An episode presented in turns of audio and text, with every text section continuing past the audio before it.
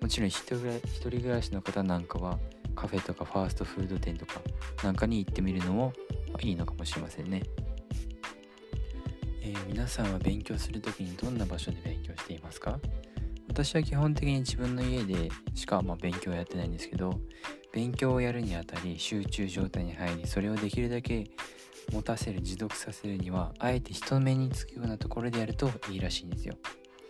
これなんでかっていうと、まあ、とある日本の企業が勉強は個人で一人の個室でやるよりも家族が出入りするリビングとかの方が効率が上がるみたいなんですよね。まあ、っていうのも親とか家族とかが見ている場所で勉強しなきゃいけなくなるとちょっと緩やかな圧力がかかるんですよ。自意識みたいなのがね出るみたいなんですなんとなく勉強しなきゃいけないなっていう気持ちに自然とだんだんだんだんなってきますしサボろうっていう気にもなくなってくるみたいなんですよね。